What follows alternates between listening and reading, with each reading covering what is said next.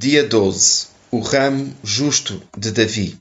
Leitura bíblica: Jeremias 23, 1 a 40, Jeremias 24, 1 a 10, Êxodo 12, 33 a 38, Colossenses 1, 13 e 14. Estou sentado à mesa da minha sala de jantar, à beira das lágrimas. Tem sido um bom dia, realmente.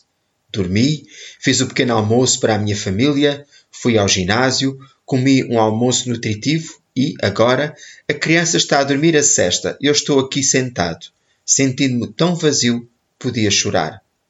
Alguns conselheiros dos dias de hoje seriam rápidos a apontar as minhas muitas bênçãos.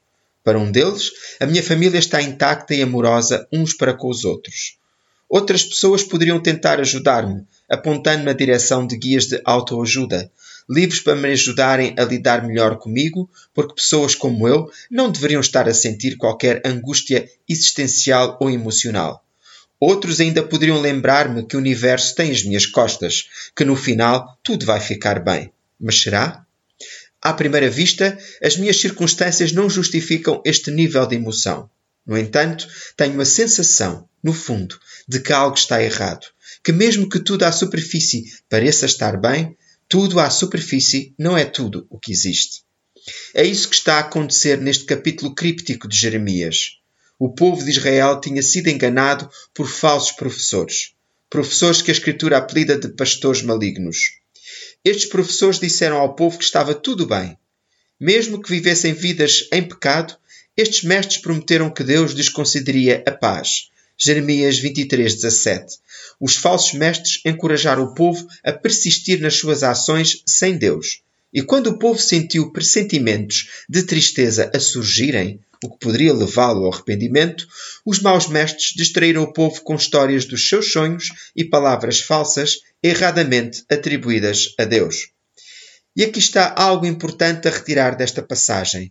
Deus não tem paciência para as pessoas que falam em seu nome e falam falsamente. Ao escrever este devocional, que uma grande comunidade de todo o mundo irá ler, devo levar este aviso a sério.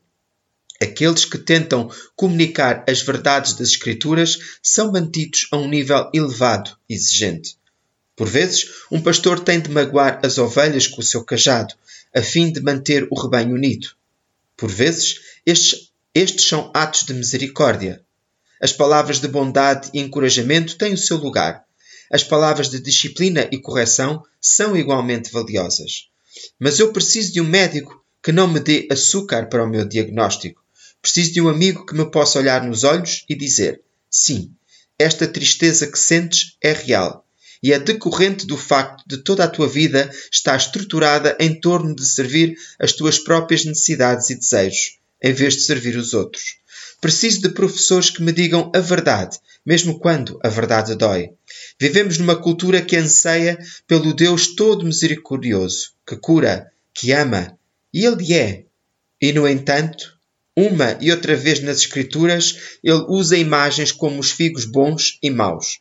Jeremias 24, para representar a realidade de que virá um dia de julgamento, em que as nossas ações serão medidas e pesadas. Sabendo isto, o Senhor providenciou novamente outra forma para que um dia as suas ovelhas não tenham mais medo ou desânimo, nem falte nenhuma. Ele declarou: Porque vêm dias, diz o Senhor, em que porei um renovo justo sobre o trono de Davi. Jeremias 23:5. As nossas vidas aqui são importantes. As nossas escolhas aqui importam. E quando nos desviamos, o nosso Deus não nos grita ordens de longe para nos levar de volta ao lugar a que pertencemos. Não. O nosso Salvador veio até nós para nos proporcionar um caminho para Deus Pai. E quando nos desviamos, Cristo não grita que nos ama de longe. Ele fornece um caminho para Deus em nosso nome, um caminho que se estende entre o Pai e nós. Através de Jesus Cristo, porque foi Deus quem nos livrou do império das trevas e nos transferiu para o reino do seu Filho amado, o qual pagou para nós a redenção e o perdão dos pecados. Colossenses 1, 13 e 14. O objetivo final não é apenas o céu, um dia, é estar perto de Deus agora mesmo, hoje. O devocional da Quaresma, O seu amor dura para sempre, é um original, Lent, Is Love Endures, de Amanda Williams. Locução de Nuno Conceição.